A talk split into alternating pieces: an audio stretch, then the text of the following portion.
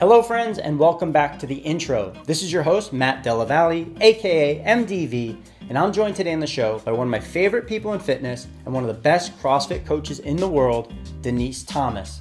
Denise has been making waves at Reebok HQ and CrossFit HQ for more than 10 years.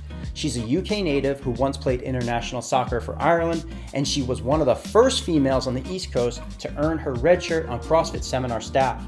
Now, here's what's interesting Denise earned that highly coveted spot on CrossFit's top team with less than one year of coaching underneath her belt. That should tell you the level of talent we're dealing with when it comes to Denise Thomas.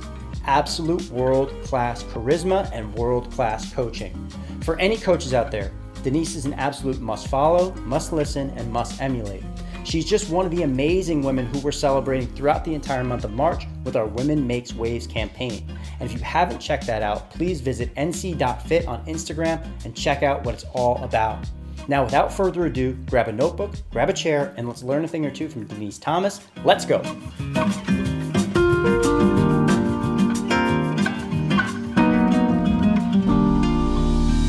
Welcome back to the intro, everybody. Today on the show, I have a very special guest, one of my most inspiring people who I've ever met in my fitness journey, uh, a person who I consider a great friend, a great mentor, one of the best coaches in the world, the incomparable Denise Thomas. Denise, how are you doing today? Hi, Matt. You're doing good? That's quite that's quite the intro. Thank you.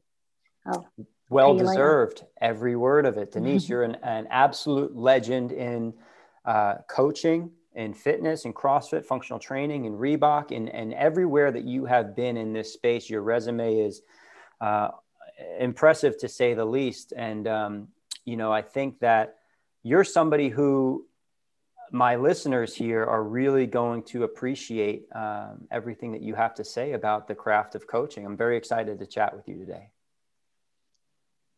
Me too. I, I always enjoy these conversations, especially now during COVID, it's you know the, the, classes have changed so much, so it's almost like the platforms change. So it's good to have them, and I steal your ideas, use them, tag them as my own. But no, thank you for having me. I'm, I'm excited. Well, let's start there. Let, let's start with what's going on in 2020, 2021 for Denise Thomas at, at Reebok and how things have changed. So tell us a little bit about what your role is at Reebok and you know how the the class environment has changed there. Yeah, well, my role at Reebok is uh, head coach of the Reebok CrossFit One, and also it's a dual role as a, a fit the fitness manager.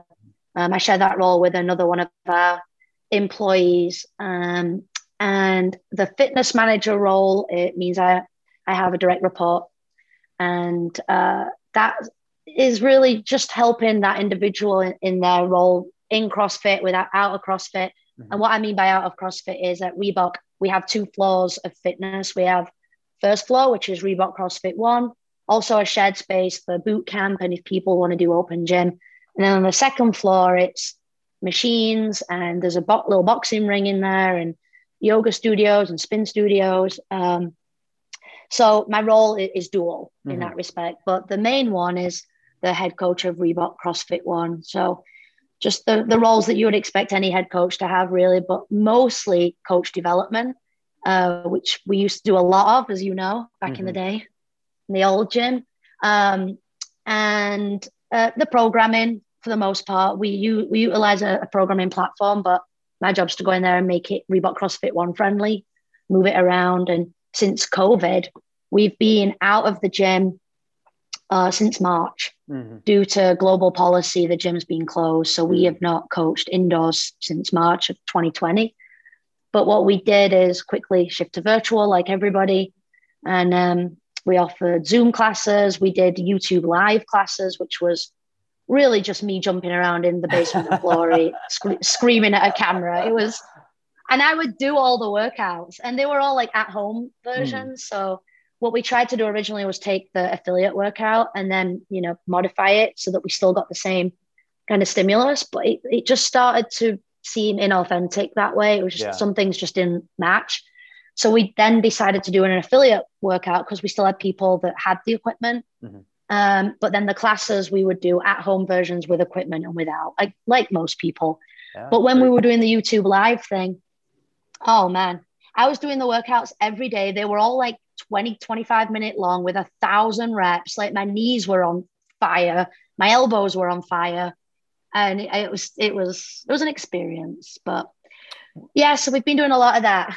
Well, you've been you've been at Reebok um, for nearly a decade. You and I worked together there for a number of years. I was a, a, trainer on the Reebok CrossFit One staff, and then I made a jump into Reebok HQ to work on some stuff. But you know, a lot of what we worked on together over the years is is pretty similar in regards to creating relationships within that organization and, and bringing fitness to uh, people who are working for Reebok HQ. Can tell us a little bit about like what that what that's like in general, working for that company and and being a part of the the fitness revolution that that Reebok's been putting out there.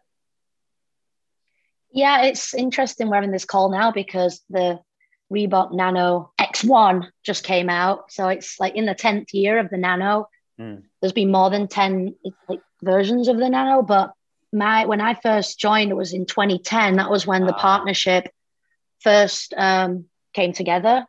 Um, prior to that, they were they had a little CrossFit thing, and, and Ben Bergeron was running that for a little bit, um, and then Dave Lipson came in, and Malleolo, myself, and we then started taking it in 2010. So it was the inception.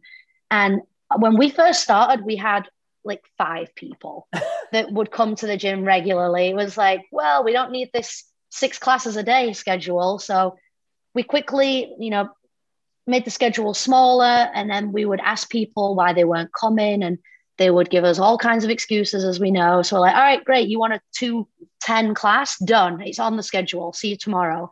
And our job was just to break down any barriers that were preventing people from trying this thing called hmm. CrossFit mm. that scares the hell out of them. And over time, with with people like yourself and, and other great people that have come through the doors, we just started to break down those barriers in any way we could. And to where we got to, I think around 500 people membership. Wow. Um, it might have even been more from um, a pool of, I want to say 1,200 was at that campus. So you can't get everybody, but we cast a pretty big net. And um, it just started to grow and grow. And what I loved about what Reebok was doing is that they they were just all in, they embraced CrossFit from the very start. And I was apprehensive to join in the beginning. I was, you know, I was the pre-Bok crew. Remember that? Yeah. That t-shirt, it's a pre-Bok. I remember. And it was t-shirt. like, there was a time before Reebok. Yeah, CrossFit was cool. Reebok are going to ruin it. And I was part of that group. I'm like, I don't want Reebok to come in and ruin this cool underground thing that no one knows about. And then I like give myself a slap and I was like, wait a second, this is the inception. Myself and these other people, we have an opportunity to educate the employees of Reebok about what CrossFit is mm. via our experiences working for CrossFit and LLC.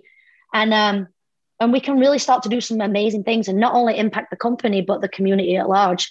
So the tagline back then was Reebok will um, elevate CrossFit to the masses globally, and CrossFit will authenticate Reebok as a brand. And I think they both did that very well. Hmm. And um, you know, partnerships aren't without their ups and downs, but I mean, together, the two of them have, have done some really incredible things from from a very low level to a very high level. Um, and uh, we really, it, it just changed the culture completely, changed the culture. People were then talking about they'd be in the you know the dining area talking about how many ring dips they did that day and like how you know I didn't want to do pull-ups but coach you know Matt made me get on that band and I was doing like really strict and controlled pull-ups and today I did my first double under and it started to bring uh, people together in the sense that the the hierarchy of status was was blurred like we you would walk into the gym you leave your business card at the door you leave your ego at the door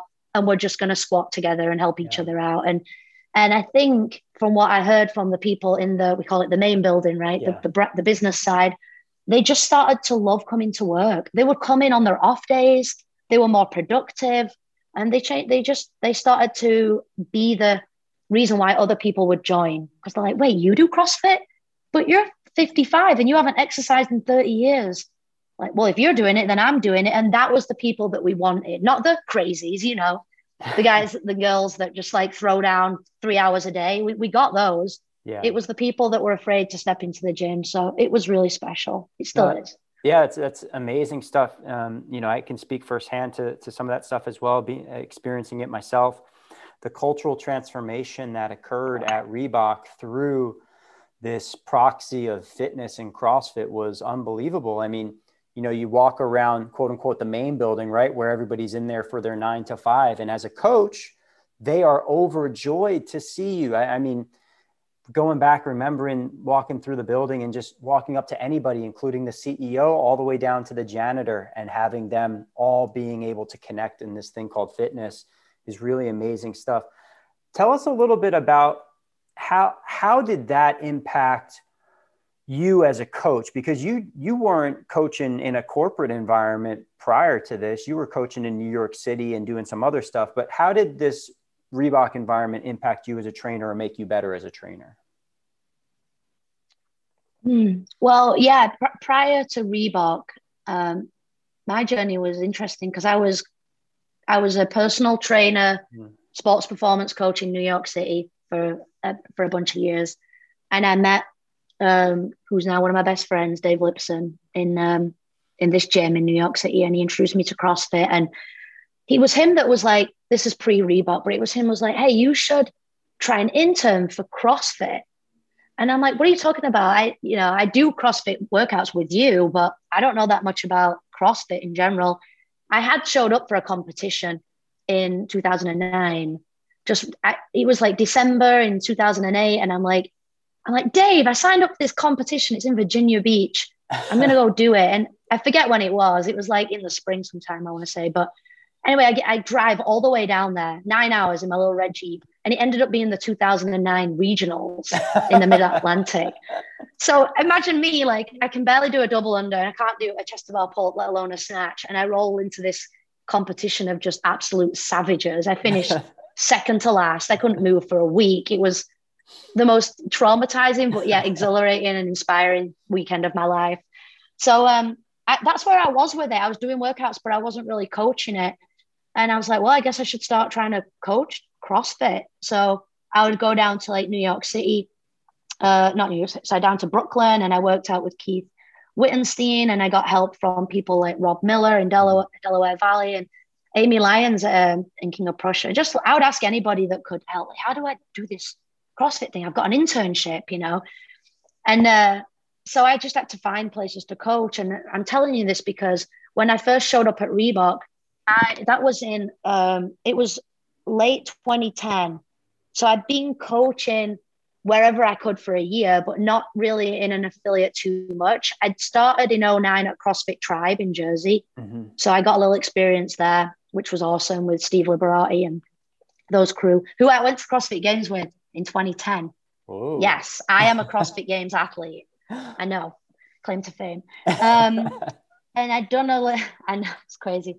Like five people knew about CrossFit then, so that's how I made it through. but um, and then I uh, I did a little in Philadelphia at CrossFit mm-hmm. uh, Center City with Aaron Davidson, and who I love, one of the best coaches I ever had, and um, and that was it really. So I was just trying wow. to like get classes wherever I could, and so I showed up to the internship, and I was definitely not as ready as I should have been somehow made it through. I'll tell you that story another time. But I got through, and really that was uh, when my my time at Reebok started. Um, like March March 2011, I officially signed with Reebok, but I was like going back and forth since 2010 in December.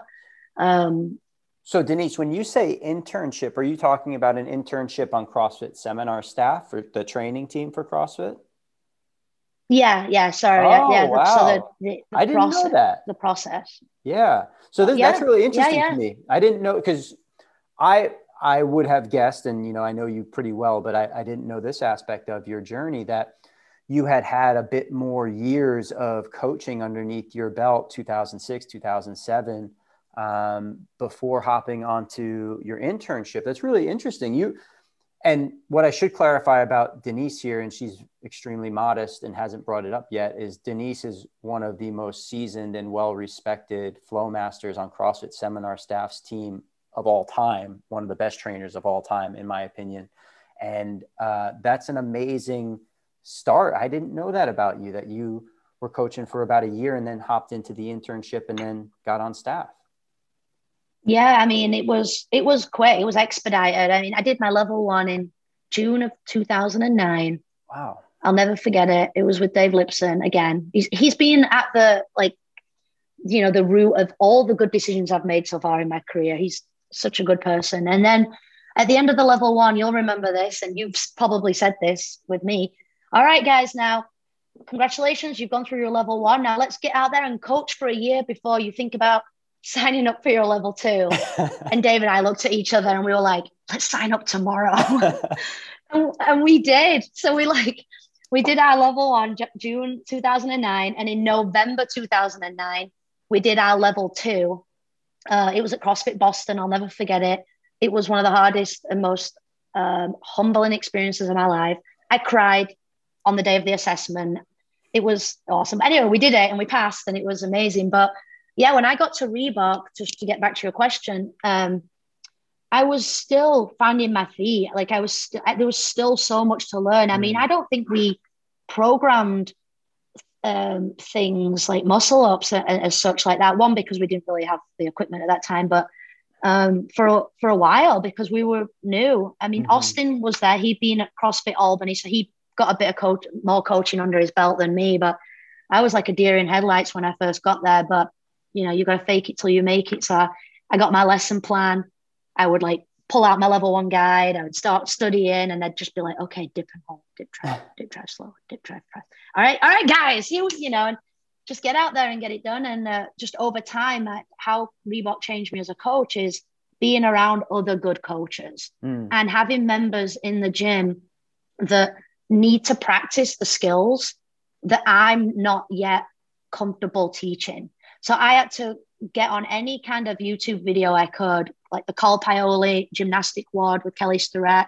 Um, there was always Coach Burgener's videos. I would just study the crap out of every CrossFit esque kind of um, movement uh, video I could find, and I would regurgitate it, and then I would learn the why after. But it was hard. It, you know, I'd, it's not like it is now where we have a, a, lot more resources and CrossFit gyms are on every corner. I mean, we had to really hustle to elevate ourselves because no, there was no, there was nothing really around. But yeah, it was the members because you can't, you can't cut your programming short just because you're not ready to teach something. So as soon as we got those rings in, we did, we started teaching muscle ups and snatches and what have you. So wow, yeah. This is, I mean, this is news to me. I, I mean, I would have bet my next paycheck that you had been doing this for, you know, like since the beginning of time because of how masterful you are as a trainer. You know, when when I when I watch you, you make it look effortless. You always have, regardless of whatever year I'm thinking about, of watching you coach and how you do it and the absolute joy and the fun that you bring to it. And I, I don't want to discount any of your hard work because you've worked harder than anybody else. I think to to build those skills, and I'm, I'm more aware of that now than I've ever been before. But I do think that you have an undeniable it factor about how you make people feel when they're in your presence and how you take your personality and you bring it to life in your classes. And before we, I want to talk more about preparation and all that stuff and building your skills. But tell me a little bit about how you think about bringing your classes to life with your personality and what what is that like for you? Because you're the best in the world at it, in my opinion.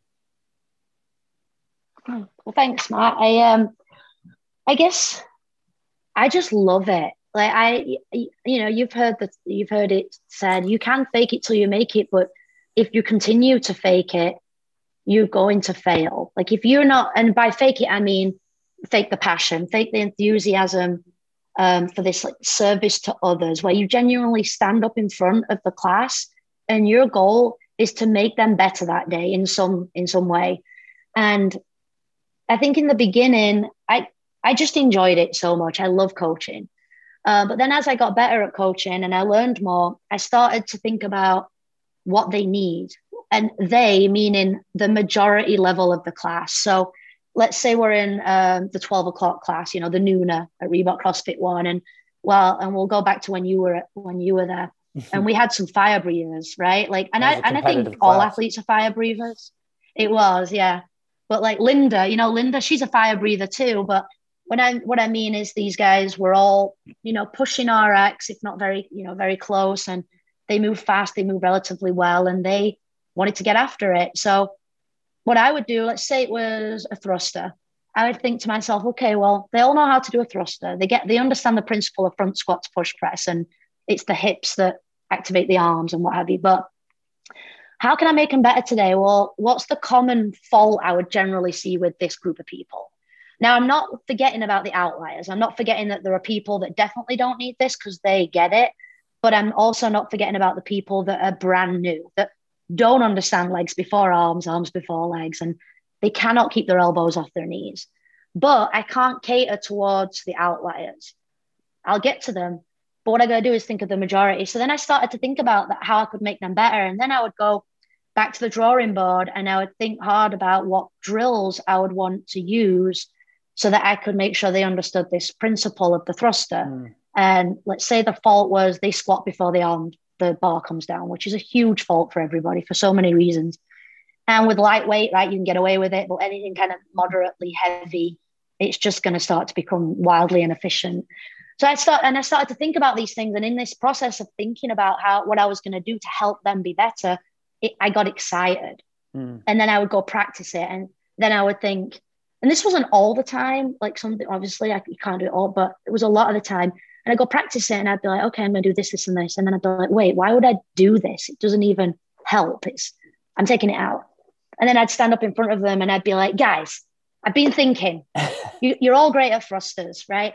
But here's the here's the fault. Everybody squats before the bar comes down. Yeah, even you, you know, and have some fun with it and like call some people out. Like we're gonna do a couple of drills so that we can get that timing right. And here's how we're gonna do it.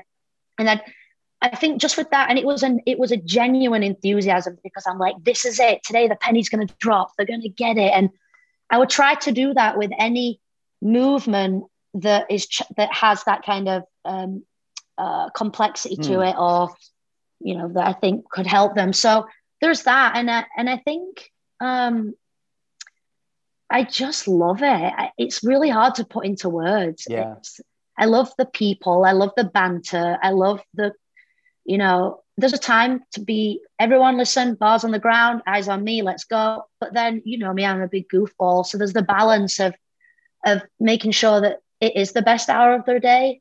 They've been sat at a desk for, for three hours maybe being yelled at by their boss, maybe they're under the, the, the weather, maybe their spouse is giving them a hard time, or they come here and, and we want them to learn, right? We want them to get better, but they, we want them to have fun and we want them to learn something, get a little better, and just so you've got to balance it. You can't just be the joker. You can't be the, the drill sergeant that has all the letters behind their names, you know, the alphabet soup. But you got to be in the middle, and it's really hard to get there. And that's why there's no replacement for time in this in this industry like you find out who you are as a coach as you spend more time in it well i think one one thing that i can identify in watching you and i've watched you coach hundreds of classes and tons of hours on seminar staff and i really look at that as a gift um, and has been incredibly helpful to me in refining my style and learning and seeing all the things that i fuck up and being like oh that's how that's how i'm going to do it next time one of the things that you do amazingly well is that you have this really artful balance of having an absolute fucking blast while you coach. You have a blast. There's no denying it. And but you also are bringing a level of technical expertise and precision to it. And that balance I think is really hard for a lot of coaches to find. It's very very hard. And I think a lot of coaches are nervous to be that bigger personality and have that much fun with it because they're worried about other things or they're worried about how am I going to teach this or what am I going to do? What's your advice being one of the best at having so much fun with this stuff? What's your advice to coaches out there who might be nervous or might be like be just being in their shell too much and going out there and coaching classes that they know are just boring? Yeah, um, so I think there's ta- there's pockets in a class where you have your fun, right? And especially if you're newer, you've got to be selective about when this is so newer to coaching. For sure. Um, general warm up, right, is a great place to start building relationships and having fun, which is why, I, you know, honestly, if it was, if it wasn't because it was so boring, I would probably do the same general warm up every day. I, I literally would. I'd be like, let's get your heart rates up. Let's take your joint through full range of motion. These are the movements we're doing. It's going to take five to 10 minutes, depending on the workout, done. Because it has that, that that's its purpose but it's a it's a really great time to check in on people and ask them how their bodies are feeling and play games and um, have that fun element and then you you obviously you're you know you wear many hats when you're a coach so there's a time like i said like when the general warm-up is done like all right guys everyone take a knee eyes on me and you get their attention you don't want to treat them like children but you get their attention and then you give them your you know you bring down your most serious face and you know exactly what you're going to say because you've planned it. All right, now I need you guys to put away your PVCs, grab a barbell, come back here. And when you're there, just kind of take a knee or crouch down so I know that you guys are ready to go. Uh, and then when they're, you know, moving around and putting their stuff away, that's another time to have fun, like checking on some people or, you know, why, hey, you guys, chatty Cathys, get over here, you know, stop talking. It's going to take 10 minutes. Now it's supposed to take 90 seconds. And, and just calling on the people you're comfortable with at first um, and not just thinking you know you can go to anyone because some people you got to earn that relationship too so what do you, you mean know, by that tell when, me tell me what you mean by that earn that relationship yeah you you've got to you can't you know i'm a fun person you are but if i go coach a class of people i don't know i'm not just going to start you know calling them out or making fun of them like even though it's coming from a place of care and i'm trying to you know build rapport I'm going to go up and talk to them and, and ask them what their name is and like how long they've been doing CrossFit and, uh, you know, and then maybe even a question like a, oh, nice shirt. It's one of my favorite colors. What, you know, and see where they go with it. And if they're like, yeah, I love pink. I'm real Miami Vice. Like, well, well, I'm to be like, oh, you're one of those. And then I'll see what happens next. And if they come back at me with it, with they come back and hit me with something, yeah, I am. Well, what are you then? You know, I'll be like, this person is somebody that I can have a bit of a joke with. Mm-hmm. Um, and then I watch them to see how they interact with other people. Is it the friendly person that's, you know, that just walking around the social chair of the gym? Or is it somebody that's kind of just sat in their pod and they're not saying anything and their head is down? Because I'm definitely not going to, you know, push that person. So mm. honestly, Matt, you know this, it's all about people, it's about interpersonal skills, but on a fleshed out across like 15 people. So you've, you've got to take the time to, to get to know people. And when the trust is there, have some fun with them. And then they will start to trust you and listen to you. And your job just becomes a lot easier. So yeah. I think you've just got to take the time to get to know people, honestly. For sure. I think, I mean, yeah. if I look back at some of the, if I look back at some of the worst classes I've ever coached, the worst classes I've ever coached are classes where I've made mistakes in the interpersonal relationships and I couldn't, I couldn't do enough to undo it, whether or not I went too far with joking with somebody, or I didn't know the group well enough, or I said something that was off putting to somebody. And that just puts them on edge, puts me on edge. And then that, I mean, at least in my opinion, that kind of pervades over the entire class. And that's definitely a skill I think that coaches need to work on a little bit more is like reading the room and knowing when you're going to play certain cards with certain people and and not always just um, coming out of the gates with all the jokes. It might not be the right time. No and, and you can't be best friends with everybody either. Like if you're the coach that wants to um, please everybody and you know you're going to have a really hard time when you're trying to get them to make a better decision on the weight or the rep. So like people a lot of people really like authority, not um, rudeness and arrogance, but like they they appreciate somebody that will will stand up and let them know how it's going to be, but and and the why. Like we talk about the why a lot, right? When is a good time to give the why and when isn't, and when there's not a good time to give the why is when you've just given someone a cue and there's 15 other people in your class that are relying on you to help them. Like the, mm. the why is not needed. But the, there's a good place in the why in the intro. And the intro is it's like the name of your podcast. You can you can gain so much respect and educate them so much in that two to three, sometimes a little bit longer minute intro, just by laying the expectation and letting them know this is why we're doing it.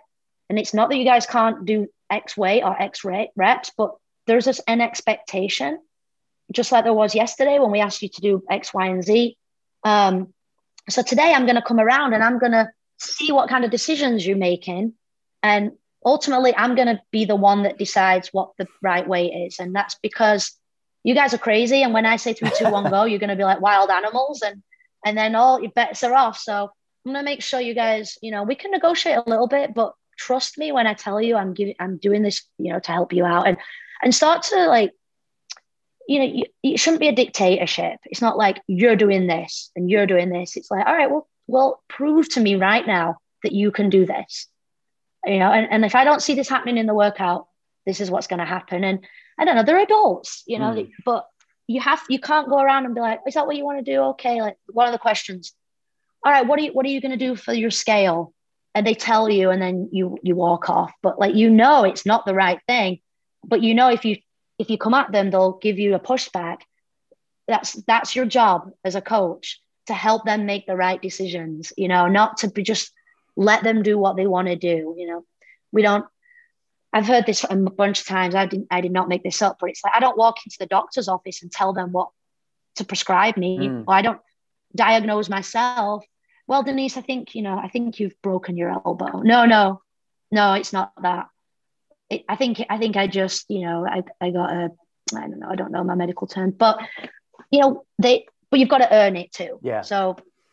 No, I I agree with you there. I think um, you know, as I've kind of matured through my coaching journey, I used to be much more heavy-handed with um, how I would handle a class or an athlete, and I've I've gotten softer in my elder years. I think, um, you know, I, I definitely understand kind of the point you're making there about having the conversation with the athlete and leading the horse to water, right? But I also I also enjoy sometimes putting it back on the athlete and giving them suggestions within certain bounds. Like if we're going to make a substitution for something and it's a box jump day, for example, and they're like, hey, I want to go and I want to, you know, flip tires or something that's completely, you know, out of the ordinary for that movement, you know, maybe I'm going to keep them within certain bounds. But like, yeah, whether or not it's a step up or a, uh, a box squat or a lunge or whatever, like I kind of let them have a little bit more freedom there. But you're right. You shouldn't just be saying, "Hey, do whatever the fuck you want," and then I'll see you at the end mm-hmm. of class. That's for damn sure. Um, no, I like that. I I agree with you completely. Sorry. No, no, no. I, is, keep going. Yeah, like if they if if it's a box jump today, and let's say you Matt come up to me and you're like, I, I'm going to do step ups today, and I'm like, oh, why, why, Matt? And here's a good place for a why, right? Is why is that? I just don't really want to do box jumps today. And I'm like, why not? And you might say, well, I did, I went on a five mile run yesterday. My calves are really tight. And I just don't think jumping is the best thing for me today. But that is a really good reason. And I agree. Let's do step ups. Thank you. Thank you for sharing that with me. Um, but if you're just like, I don't want to do box jumps because they're harder, I'm like, well, that's not, you're not, you're doing box jumps, you know. but what you can do is jump up, step down. You can go on a smaller box. But you know, it's the thing. It's like work your weakness. You don't want to do something because it's hard. You should probably do it that day. And maybe you don't do it at the height you normally do it at. Maybe we go a little lower today. But do that jump because I guarantee by the end of this workout, you'll be really glad you you didn't uh, take the easier route. So I, I do like to ask that them why. I like to give them a, an opportunity to rationalize it because it might be something I didn't think of, and I'm like, oh man, I really didn't think of that. And I'm like, hey, everybody, stop. If this blah, blah, blah is you, we're going to do this today because Matt just shared something with me and I think it's a really good reason. So I'm going to come around and I'll share it with the whole group. How mm. I did mm. not think of that option. It's a really good reason for why we might do this, you know. So you've got to be okay with being vulnerable and not always having the answers and learning from the people in your class. Everybody, and I mean the first, the first it could be their first CrossFit class. You can learn so much from those people. Um, so thinking you always have the answers is is a curse for a coach, I think. That is a, a very beautiful and profound statement. I could I couldn't agree more with that. You know, I think we run into a lot of issues when we start thinking we have all the answers to everything. One thing I wanted to ask you about here, Denise, you've obviously had an incredible career coaching at Reebok and doing amazing things for that brand all over the world. And we'll, we'll probably talk about those another time because you've done some unreal stuff for them. But tell, tell me a little bit about what's it like coaching on CrossFit's seminar staff team and, and being a flow master on that team. And you've been doing that for almost as long as you've been coaching, which is amazing. It's nine or 10 years on staff.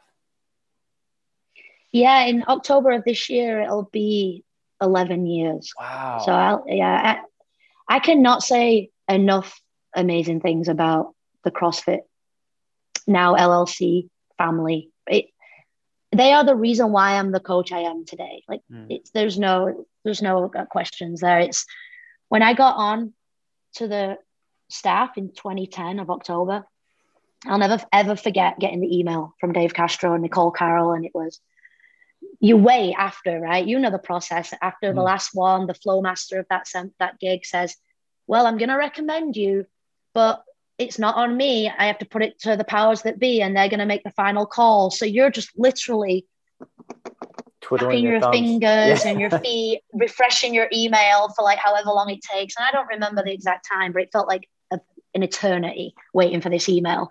And um, and I got it, and I'll never forget it. And it just said that I'd been accepted on the staff, and I was going to get my red shirt sent to me. And it like literally makes my heart race now because I think now where my life would be if I didn't get that email and it went the other way. And and I'm just so thankful that I got I got like the thumbs up. And then then the hard work began. So like the internship in and of itself is a beast. It, it's incredibly fair. You have to get through, you know, three, four different flow masters, all maybe giving you different tips and tricks. And it's exhausting. But then when you get on, it's even harder because now you have to you have to learn how the you know the level one way is you've got lectures to deliver but i know back in the day i would get feedback every weekend working those seminars and you know you do your you do your gig and then while the you know the, the last lecture of the day or the, the test or whatever you get the the, the finger the feedback yeah the feedback meeting the, yeah the feedback finger and you're and you're like okay and you grab your notebook and you run into the back and you sit down there with the flow master and they just lay it on you. Like you're like, I don't think I did too bad. And then all of a sudden you get pages. I'll never forget. I did a deadlift, like my, one of my first deadlift lectures. It was actually at CrossFit New England with EC Synkowski. And she was like, you did a really nice job. And I like, you know, I puffed my chest up. I felt, I felt real good. She's like, yeah, I'm going to send you an email tomorrow with a little bit of feedback, you know, uh, just for next time. Matt, I opened that email up and I felt like I was scrolling for like a day. I got, I think I got like a good eight pages back to front of feedback, and it was phenomenal. Yeah. And I, I love feedback, so I'm a big feedback person. I'll just give everything, and whatever you want to pick, take it. But I will. I am the way I am right now because of those people before me that asked so much of us. Mm. Excellence. They asked for excellence week in and week out and you had to do whatever you could do to improve the next time. So you sit there, they give you your feedback, and you would just say, Thank you for the feedback. Not, well, I was gonna do that, mm. but and like it doesn't matter. I didn't do it. Whether why I was whether I did I didn't do it and it needs to be done next time. So you you're constantly humbled, you're constantly striving for this like goal. And um it it was so hard and it still is even now like as you get more become more knowledgeable. So yeah i mean i think i'm about 350 seminars in now wow. with the level one and, and the level two. And um, even now i'm like I, I study my lectures. I write them all out still to this day. And um because there's a time you have to get them in on and my groups get a lot of work just because you have 60 minutes right to do your squats group, there's allocated time to each movement. You have to get certain things in. And if you just show up and rely on your experience, it'll still be a really good group for, for, um, for a red shirt. But you know, you could have done better if you would have planned a little bit more. So I am the trainer I am today because of the expectation that CrossFit placed on me when they gave me that red shirt. And anytime I feel tired or you know the travel's getting me down because you know it's hard you know you've traveled around and from japan to brazil it might seem flashy when you're standing there at the seminar in your red shirt doing the sexy stuff but it's a grind i go back to that day october 2010 when i opened up that email and i'm like i'm just like thank you you know and i remember this is why i'm doing this and i love wow. it and so it's uh yeah, it's it's the best. It is literally the best job in the world. That's, you know, it's amazing. Um, it's an unbelievable organization, and within an organization, it's an unbelievable uh, arm of that organization. And I, I was fortunate to do some time on that staff team, and I, I think I was more fortunate to have worked with people like you and Austin and James and Ben and all these other people both prior to joining staff and then while on staff that really gave me it almost like i had the cheat codes. I, I, feel super blessed in a lot of ways. I remember you and i we we worked before my internship on god just about everything under the sun that we could work on and i felt nervous as fuck but i also felt prepared. I felt pretty good going into it and i couldn't imagine not having you in my corner for that and i'm eternally grateful for that d that was um that was really special stuff. Tell me a little bit about you mentioned this idea of feedback being something that you are like enamored with. You love feedback. Tell me about what your thoughts on proper delivery of feedback and, and receiving feedback are like. Mm-hmm. Well, just to backtrack real quick, for you making it into the seminar team, you put in the work because I think some some people think you can just kind of show up and and do it, but you put in so much work, as did Mel Ockerby, as mm did Spencer Hendel, as did Connor Murphy, as did Joe Maisley, as did Megan. All these people that I'm that I'm naming that came through the Reebok CrossFit One ranks um, worked their asses off. Yeah. Because when you want to be a level one seminar staff instructor, you can't. You might be the best affiliate class coach ever you show up to their gym, you're like, wow, this is awesome. But when we go to level one, there's a whole new way of doing things. And it's not Matt Della Valle fit, right? It's not Denise Thomas fit, it's CrossFit. And you have to be ready to take on our methods and the way we do things. So I just want to throw that back to you that you put in that work and uh, and you got the reward. So well, I think um, I appreciate that. That's another important point, and I think a lot of people misunderstand that when they see a masterful trainer like you go out there and do it, they think that there's not as much work that goes into it behind the scenes. But if the last five minutes of this conversation tell you anything, there's way more work than you could ever imagine going into that production. Mm-hmm, for sure. We could do a whole nother podcast on I would love CrossFit to. seminar life. Um, but feedback, really, yeah, really feedback. good question. Um, you know, I'm older now. I'm 41. I know, I know, I don't look it, but yeah. Um, and I've been doing this fitness thing for a while, like since I was 16, honestly, wow. not CrossFit, but, and I've gone through many cycles of how to deliver feedback. And I've realized that there's a, there's a time to give feedback and there's a time not to give feedback. And the time to not give feedback is when someone is hot like, so maybe right after a class, and I'm talking now just like if I'm watching a class, you know, they're, they're on fire, they've just got done, they're all like amped up. And then I'm like, hey, thanks for the class. You really went a little long here, and this is what you probably should have done. And and they will it, it could be the best advice ever, not the right time. And there's a way to offer suggestions as well. So it's different if you're like, hey Matt, I'm gonna watch your class tomorrow at four o'clock. Um, are you good with that? I'm going to be sat over here in the corner. I'm going to be writing notes. Um, and I'm going to walk around and, and I don't want to make you nervous or anything. I'm just writing things down so we can help you progress. Mm-hmm. You have to do that, first of all. You've got to like let them know. Um, it doesn't have to be the day before. And you know, actually, I take that back. You don't have to do that. But if you're not going to do that, the person you're evaluating needs to be of that personality where they, they're just ready, they don't care right? But you might have a coach that is needs that little bit of wiggle room and that, you know, and and I think there's going to be a time to spring it on them and there's going to be a time to let them prepare. So mm. um and and then you're going to say, okay, after you've done your class, or you know, have your lunch or do whatever you need to do, and like an hour or so later, I'll put it on your calendar. We'll talk about it. Or if it's a part-time coach and they have to hop off real quick, um, let's get on a Zoom call or a phone call, and I'll shoot you the email so that you have the notes, and, and we'll work through it. So, you know, you, there's there's times, um, but I think that when you give feedback, it shouldn't be, and I hate using these words like shouldn't, always, never, because absolutes are like, you know, someone will literally pigeonhole you in and be like, you said. but um, I think that my my way of doing feedback now is asking them the question first. Like I'm huge on questions where they're going to come to the answers themselves.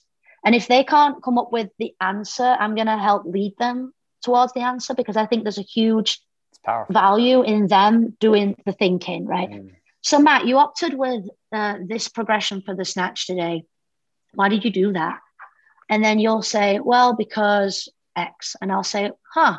So, how do you think that went? Like, did you did you get what you needed out of it? Like, did you were you able to? And and maybe they say yes. And if I didn't think that was the case, I would maybe then talk, give them an example as to why, or um, I might even show them a video and be like, so you see this right here, and and then they're like, oh, yeah. Like, so in your mind, when you said you got this happened, now seeing this, what are you thinking now? And it's just a, I'm just constantly trying to put it back onto them because I don't think anyone learns by just being told, mm. do this, do this, do this. And also triaging where what's important. Right? There's so much you can give, but what is going to help them tomorrow? You know, that they can try and implement tomorrow and then giving them like a long term goal that is mm. going to take time. And I love the example of the root cause of faults is a long term goal. Then why is that fault happening? Because maybe the cue that you're given, which could be, um, you know, elbows up, you see the elbows dropping in a, in a front squat, elbows up, elbows up. Well, they're trying, but the root cause is that the grip's too narrow, or the root cause is that they have a death grip on the bar. So we need to fix the looseness of the fingers. We need to widen the grip. Now try elbows up, and now the elbows come up a little bit more. And but that's long term. That's homework. That's you yeah. sitting in the corner of the room when you're not coaching a class and just watching.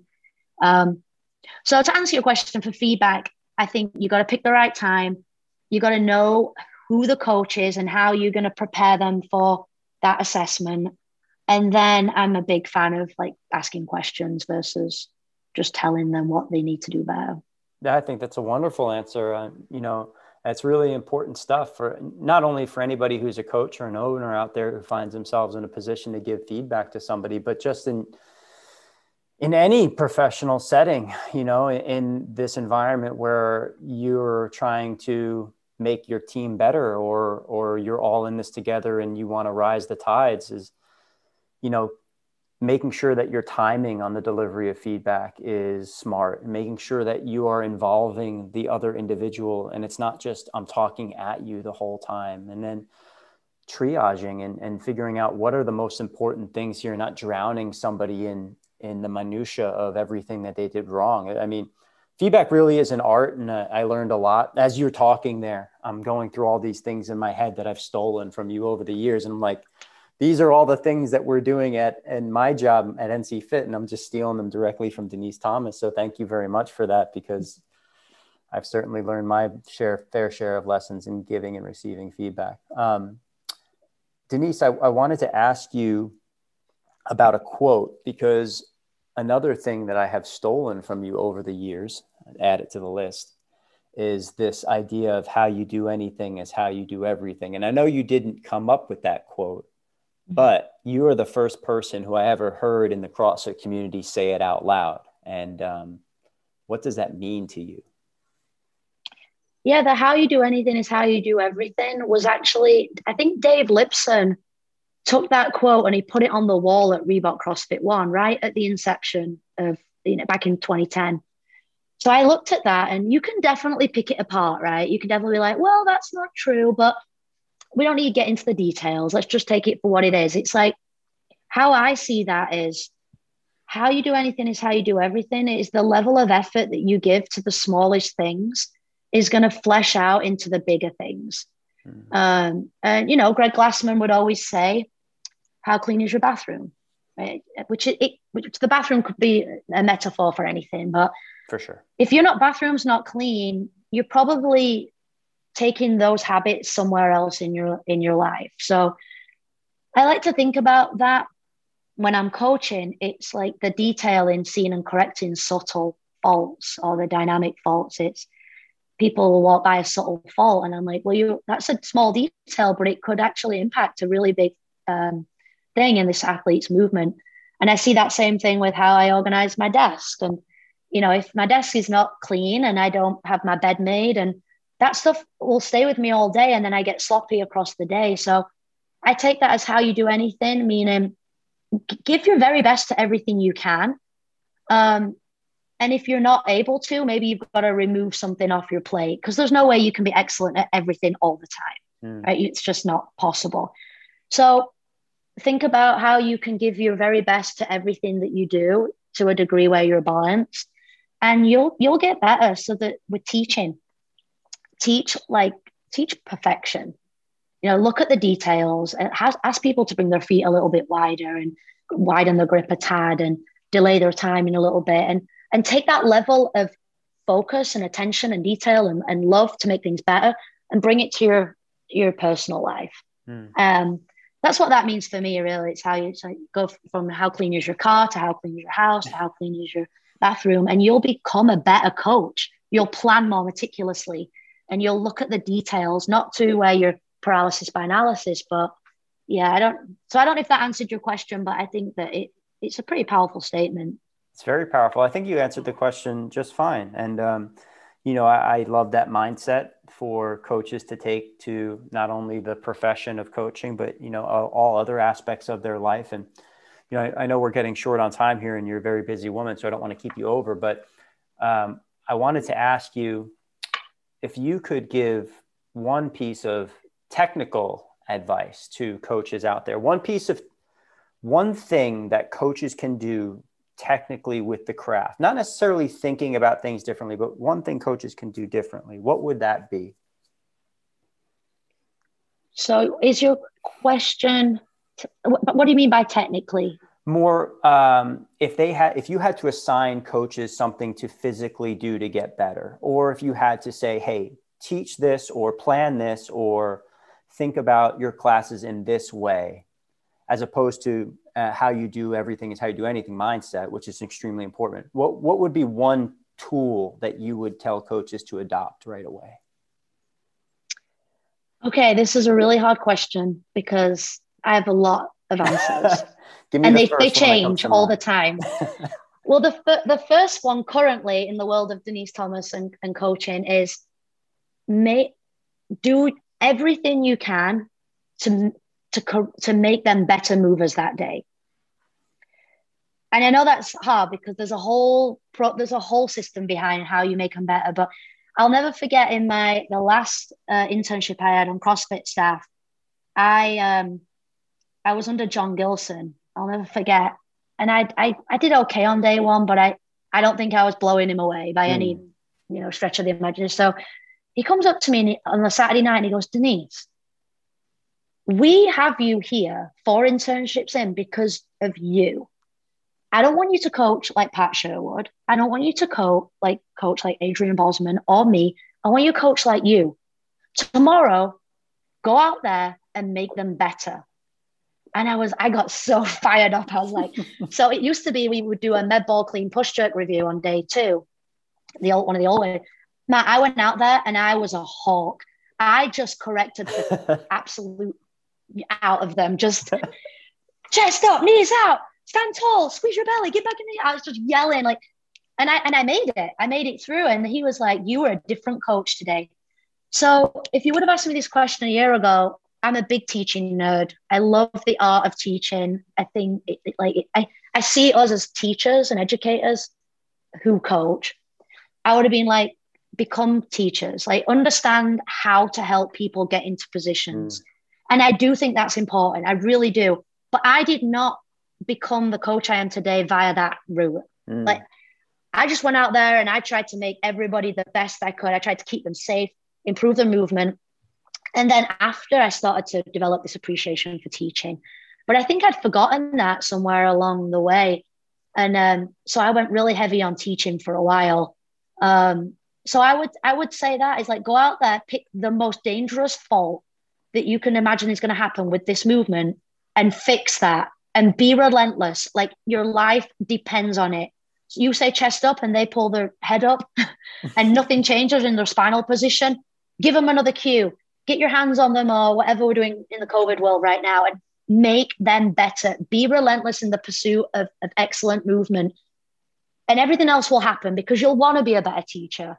Um, and outside of that, you cannot, you can't have a good class without some kind of plan. You know, just a timeline plan to make sure you're staying on point, not getting caught in the weeds. But yeah, I mean, ask me this question next month and it might be a different answer, but that's where I am currently. well, no, it's really interesting about that. I didn't expect that answer. I had, uh, I had thought what you were going to say because this is something that I've also watched you for years be one of the only people out there talking about and I've jumped on the bandwagon for years now as well is the importance of planning your fucking classes like the the yeah. amount the amount of attention that you have brought to that over the years uh, is probably unrivaled but the critical importance of being able to go out there and coach your heart out and do all those things you're just talking about all that is possible because you have a plan behind it and you're not just thinking about what the next thing you're going to say is yeah and, and again matt we could do a whole podcast on the old lesson sure. planning i am i i mean there is not enough time in the year for me to talk about this and i it was like back in 2015 we started the coach development program and then i started the dtlp lesson plan it was just put my lesson plans on the on the account and let people watch and follow. And I've not been as on, on that as much lately with COVID, but yes, have a plan. But people are then getting caught up in the plan. Mm. So we should definitely do another podcast on this because there's a whole your first plan is not the plan you take on the floor. You're going to have everything on this plan and you're going to put it on your and you're going to be like oh my god i don't even know what where i'm at so your plan that you have that you remember has to be very simple. Mm. And people are getting a little crazy with their planning, uh, which can work. The only way we know is if the class is effective, right? So if you look at my plan to one of my colleagues' plans, it'll look like their plan might look like absolute dog poop. Like they can barely read it. And I'm talking about Austin here because Austin's writing is not the his best hand, writing. His handwriting my plan looks like really special. It's questionable. yeah. And then you can look at mine and they look very artistic and like fancy. But I watch Austin's classes and they're dynamite. Yeah. And that his plan works for him. So your plan is very customized, but yes, you have to have a plan. We'll talk more about that and how we allocate time. And my wheels are already spinning about the conversations we'll have. Um, but yeah, plan and then go out there and correct the poop out of everybody. well, you have a standing invitation to be a guest on this podcast whenever you'd like to be a guest. I've learned more from you than I've learned from just about anybody else in my life. And uh, I couldn't be more proud to call you a friend and a mentor and somebody who I continue to look up to. And Denise, before we sign off here, where can uh, the listeners find out more about you and what you're doing and the things that you got going on in your life? Yeah, so I uh, obviously my Instagram, I'm always on there, but I really just post pictures of my dog, uh, Ash.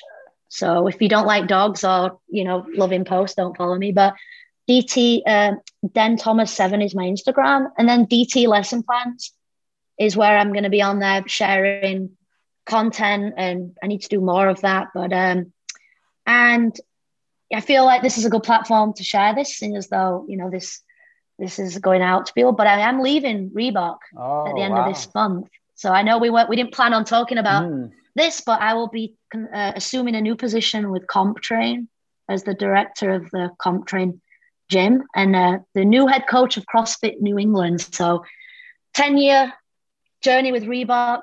It's bittersweet. It's yeah. part of my heart. And um, maybe we'll, we'll hop on another podcast and talk about that journey later, later on. I would love to. I would love so to. you can find me at CrossFit New England. on CompTrain. yeah. Well, congratulations. Um, I had some experience in that gym as well. I think that you're going to be a, a fantastic fit there and you've earned everything that's come your way. By the time this podcast airs, I think you'll be a couple of weeks into your new role. So I would love to have you back on and discuss how it's going. But thank you for announcing that here and congratulations, Dee. Yeah, no, I haven't. I've not said it out loud to many people because it's still emotional for me. With you know, Reebok is my, my, peeps, but it's a good time to transition. Uh, um, we'll talk more about this, but yeah, I'm super excited and. Thank you, Matt. I, don't disappear on us. This, these podcasts are great, and I, I know people are really enjoying them, along with your your Instagram posts. So people really value what you have to say, oh. and I think you you have to keep doing it because it's awesome. I appreciate that, Denise. Thank you very much for the time, and uh, I look forward to the next one. Me too. Thanks for having me. See ya.